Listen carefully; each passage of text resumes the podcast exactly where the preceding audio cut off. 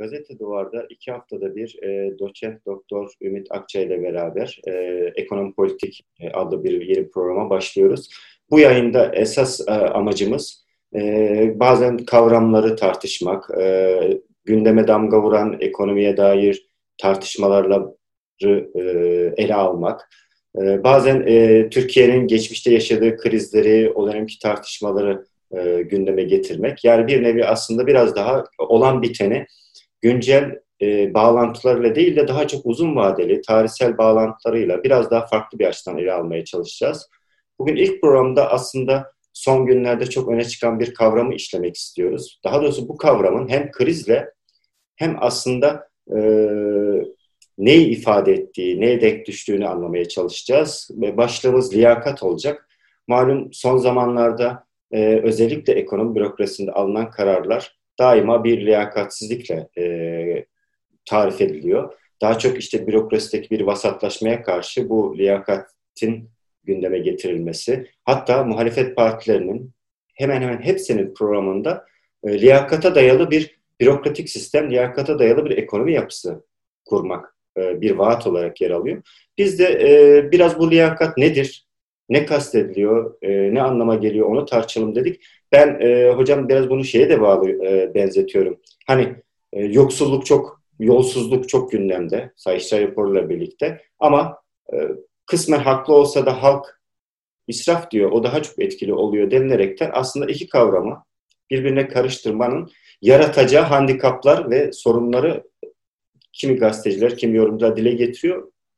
Bu ben biraz liyakat işinde buna benzetiyorum. Yani liyakata bu kadar vurgu yapmak e, ne anlama geliyor? Kısaca şunu da söyleyeyim ben kendi fikrimi yani bir gazeteci olarak dediğim olgulardan.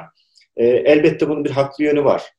E, çünkü hatırlarsınız ÖSYM soruları çalındıktan sonra Türkiye'nin geniş kamuoyunun ilk defa aslında kamuya nasıl insan alındığı, nasıl e, işe e, alındığını gördüğü bir skandaldı bu. Bunun yarattığı ve giderek son yıllarda artan bir şey var. E, güvensizlik, bir tepki var. Eğitimli nüfusun iş bulamaması, kamuya sadece partizanlıkla, kayırmacılıkla, iktidar partisine yakın olmakla ancak iş bulunabildiği bir dönem. Ama e, sanki bu ikisi birbirine karıştırılıyor gibi. Yani iş bulmadaki adaletsizlik, sosyal adaletsizlikle liyakat sanki bunun bir çözümüymüş gibi algılanıyor. Ee, bir bu, bir ikincisi de şunu belki vurgulamak lazım. Mesela hükümet bir program açıklıyor. Örneğin hedefler çok altı dolu olmayabiliyor. Ee, o hedefler tutmadan henüz daha açıklandığı gün ortadan kalkabiliyor ama bunun yorumu genelde şu oluyor. İşte işi bilmeyen bürokrasinin, işi bilmeyen siyasetçilerin, e, ehil olmayanların hazırladığı program olarak nitelendiriliyor. Ee, siz e, daha önce de bir yazı yazdınız gazete duvarda ben bana göndermiştiniz onu okudum. Yani uzmanların yükselişi ve düşüşü diye aslında biraz bunu da tarif ediyordunuz. Ee, şimdi liyakat bir kere liyakatın kriteri nedir? Liyakattan kastedilirken özellikle ekonomide, ekonomi bürokrasisinde neyi kastediyorlar sizce? Neyi ifade ediyor bu kavram? Ya e, ben de başlarken bir şeyi söyleyeyim. E, umarım izleyicilere, dinleyicilere e, faydalı olur. E, bir e, söylediğiniz gibi başka bir pencereden hem güncel olayları hem tarihsel gelişmeleri güncel bağlantılarıyla değerlendireceğiz önümüzdeki dönemde iki haftada bir. Umarım faydalı olur dinleyenlere diye başlayayım ben de. E, ya şey çok haklısınız çünkü insanların tepkisi konusunda çünkü gerçekten sinir bozucu bir şey yani e, genç e, eğitimli insanların e, hak ettiği halde iş bulamıyor olması ve onun yerine daha düşük eğitim seviyesinde birilerinin o pozisyonun icap ettirdiği özellikleri taşımayan çoğu zaman birilerinin e, o pozisyona atanması.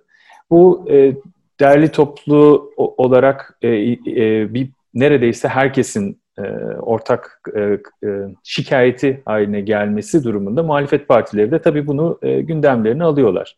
Çok da iyi yapıyorlar. Ama şöyle bir durum var, e, şöyle bir komik bir durum oluşuyor. Yani e, muhalefet partisinin programı şöyle olabilir mi? Yani ben e, iktidara geldiğimde liyakatli e, şey yapacağım, e, yöneteceğim. Liyakatli bir sistem kuracağım, liyakate dayanan bir sistem kuracağım. ve insanları ona göre alacağım. E aksi aksini zaten savunabilir misiniz? Yani zaten öyle, öyle olması gerekmiyor mu? Zaten öyle olması gereken bir durumu e, e, bize söylediği zaman aslında yeni bir şey söylememiş oluyor muhalefet. Ama belki bu işte dediğiniz gibi bu 2000'li yıllardaki tahribat e, e, kanalı, tahribat nedeniyle neredeyse bu bir yeni talep gibi e, ortaya çıkıyor. E, biraz daha tabii geriye giderek yani e, bu şeyi liyakat kavramını nereden çıktığına baktığımızda aslında e, yani kapitalizmin ortaya çıkmasıyla beraber e, uzmanlaşmanın, teknik bilginin, e, iş bölümünün e, ortaya çıkmasıyla beraber e, gerek ekonomi alanında gerekse siyasette devlet mekanizmasının işlemesi anlamında e, teknik bilginin e, giderek öne çıktığını ve teknik bilgiye sahip kişilerin e, e, o pozisyonları doldurması gerektiğini e, gerektiğine dayanan bir düşünce biçimi ortaya çıktı. Bunu işte sosyolog işte Max Weber'in e, ortaya koyduğu daha e, iktidarların meşruiyetinin yasal ussal olduğu yani rasyonel hukuka uygunlukla gerçekleştiği ve bunun da kural takip eden bürokrasi ile gerçekleştiği şeklinde teorik arka planı da var. Ve aslında kapitalizmin gelişiminde de e, baktığımızda yani e, mesela örneğin e, 1950'lerde Japonya'nın gelişimi, daha sonra Almanya, daha özür, özür dilerim daha önce Almanya ya da Fransa'da yani kuvvetli bürokrasilerin e, e şeyi yapan, e, kural takip eden ve e, e, nasıl diyelim liyakatli e, bürokratik yapıların kapitalizmin gelişiminde de önemli rol oynadığı bilinen bir gerçek. Ama şöyle bir e, şeyi var, e, e, ayrı ayrı bir e, konu var burada. E, e, uzmanlıkla e, ya bunun bir de bir, bir, bir, bir parantez daha açayım. Daha siyaset felsefesi açısından da e, ta Platon'a kadar giden tanrı kra, e, krallar, filozof krallar e, e, tartışmasına da e, gider. İşte kimler yönetici olmalıdır? En iyi bilenler yani filozoflar ya da e, krallar felsefe öğrenmelidir e, eğer e, daha iyi e, devlet yapısı oluşturulması gerekiyorsa, e, isteniyorsa.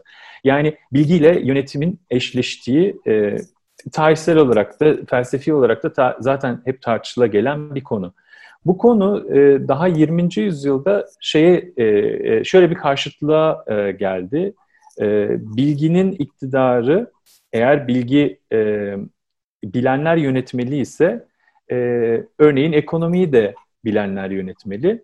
Örneğin e, 1940'lar, 50'ler, 60'lar, 80'e kadar e, bir, bir sürü gelişmekte olan ülkede uygulanan e, kalkınma planları var. Me mesela o dönem yapılan tartışmaların en önemli konu başlıklarından biri şu, planın süresi kaç yıl olmalı? E, seçim e, siyasi partilerin seçim süresinden uzun mu olmalı, kısa mı olmalı? Eğer uzun olacaksa, yani seçim e, parlamentolar 4 yılda bir yenileniyor ama planın e, e, ufku 5 yıl ise siyasetin söylediğinin çok bir önemi yok. Biz bu planda e, yazılanı uygulayacağız. Dördüncü yılda iktidar değişse bile beşinci yılda yeni gelen iktidar bu planı uygulamak zorunda diye bir e, e, teorik arka plan var. O da siyasetçilere olan güvensizlik. Hani şimdi bu oradan şeye bağlayayım. Türkiye'de 1950'li yıllardaki atmosferi anımsatıyor bugünkü tartışmalar büyük oranda. Ee, o dönemde e, siyasetçilerin çıkarcılıkla, bilgisizlikle eşleştiği, işte e, plancıların, teknokratların, e, ekonomistlerin ise bilgiyle e, özdeşleştirildiği bir atmosfer var. Ticaret odaları, işte Forum dergisi gibi daha liberal, o dönemin liberal aydınlarının e, yazdığı e, yayın organları e, hep hükümeti plansız, programsız e, yatırımlar yapmakla, kit e, harcamaları, kamu iktisadi teşekküllerinin kurulmasının plansız, programsız olmasıyla, liyakatsizlikle, e, iş bilmeyenlerin e, yönetime gelmesiyle suçluyorlar. E, yani hatta 1957 ya da 58'deki ilk hedefler beyannamesi CHP'nin meşhur daha sonra 60 sonrasında da bir kısmı hayata geçen programında planlama vesaire gibi konular yani ekonominin işte bilimin ışığında yönetilmesi gibi konular hep gündemdeydi. Ha belki e, orayı kısaca değinip e, e, e çok da uzatmadan bırakayım. Şeyi e, 60'ta mesela plancılar e, Devlet Planlama Teşkilatı kuruldu. E, çok liyakatli bir kadro getirildi.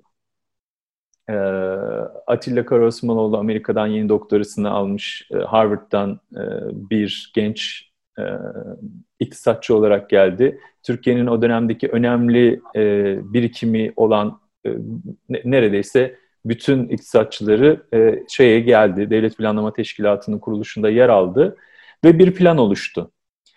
E, bu plan ilginç bir şekilde meclis görüşmeleri sırası, meclis görüşmesine de gitmeden daha doğrusu revize edilmek zorunda kaldı.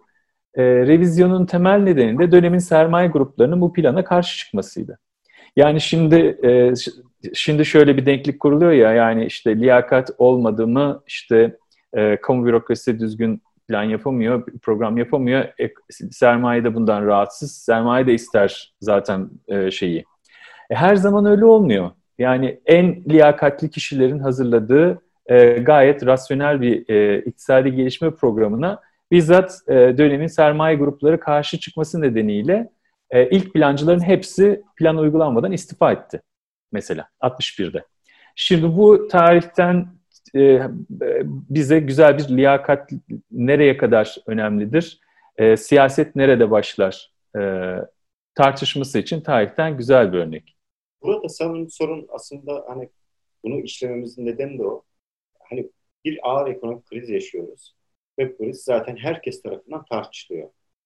Ee, ama ağırlıklı olarak kriz bir kötü yönetime bağlayan bir kesim var. Bu muhalefet partileri dahil mesela DEVA Partisi özellikle zaten DEVA Partisi, Gelecek Partisi ve AKP'den kopmuş olan partilerin temel vurgusu e, 2015'lerden sonra kötü yönetimin, liyakatsız yönetimin yol açtığı bir e, sorunu yaşadığı Türkiye'nin ve bunun çözümünün çok kolay olduğu. Çünkü kadroların hazır olduğu, eğitimli birikimli, ellerinde bir kadro olduğu ve bunlar işe el koyar koymaz yabancı sermayenin geleceği, kurunda düşeceği ki Ali Babacan bunu o kadar kaba ve basitçe formüle ediyor ki yani hani çok güvenli şey yapıyordu.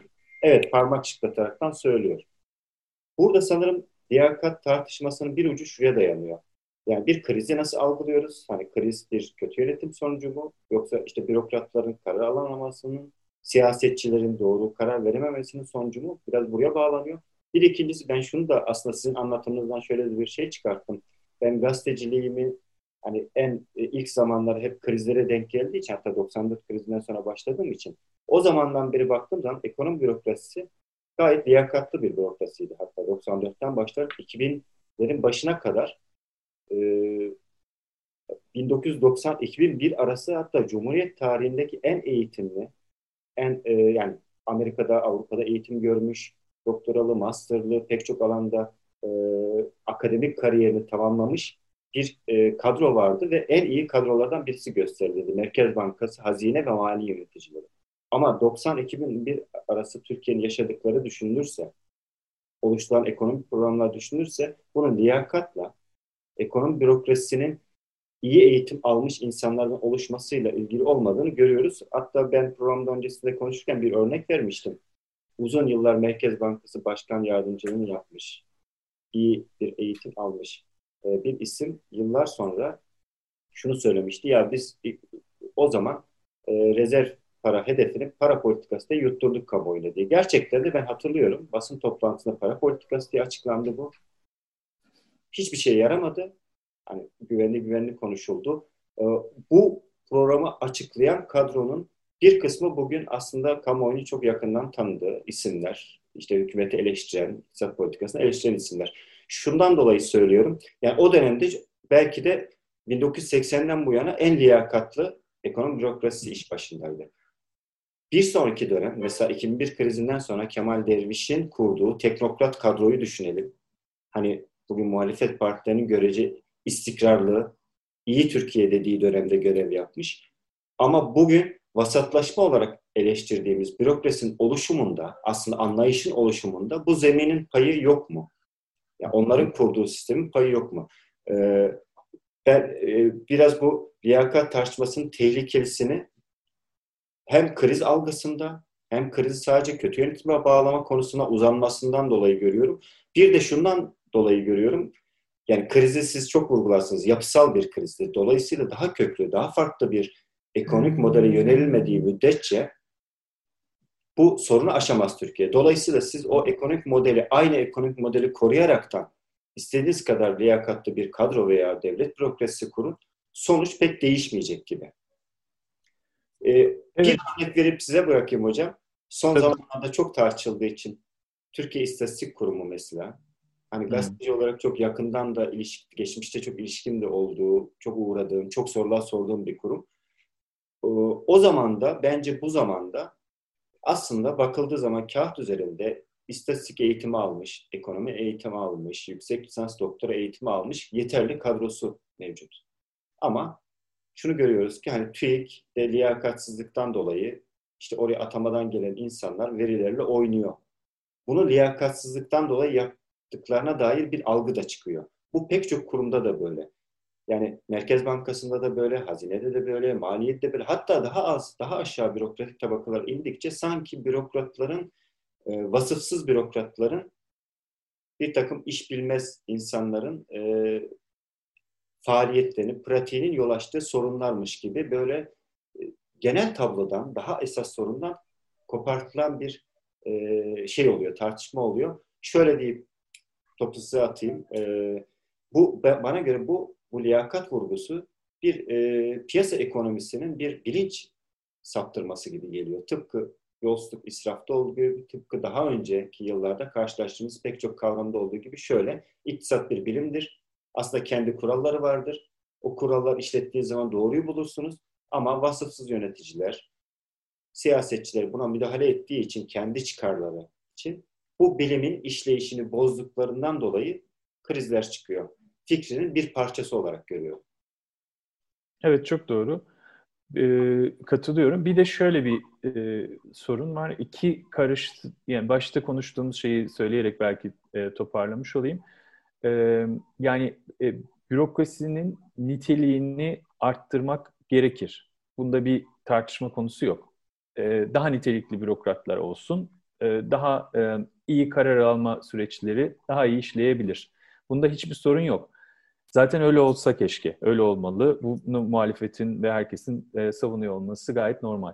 Ama şunu e, bilmemiz lazım. En iyi bürokratik kadro olsa dahi ekonomik sorunlar yaşanacak ve Türkiye'nin güncel şu anda yaşadığı sorunların e, önemli bir kısmı da en iyi kadro gelse dahi yaşanmaya devam edecek. Aynı sizin söylediğiniz az önce 90'lı yıllardaki e, bürokratik kadronun e, niteliğiyle yaşanan krizler arasında çok doğrudan bir bağlantı e, olmaması gibi. Burada tabii ki şeye geliyor konu. Bürokrasi istediği kadar nitelikli olsun, istediği kadar liyakatli olsun. E, siyasi karardır esas olan. E, ekonomi yönetiminin de e, doğrultusunu belirleyen siyasettir.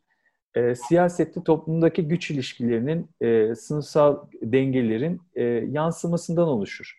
Şimdi bunları kopardığımız zaman birbirinden sanki e, Türkiye'deki sorunları Türkiye'deki Merkez Bankası'nın iktisat bilmeyen iktisatçılardan e, iktisatçılarla doldurulması nedeniyle yaşandığını sanan bir takım e, teoriler e, ya da buna dayanan bir takım e, fikirler üretiliyor. Bu doğru değil.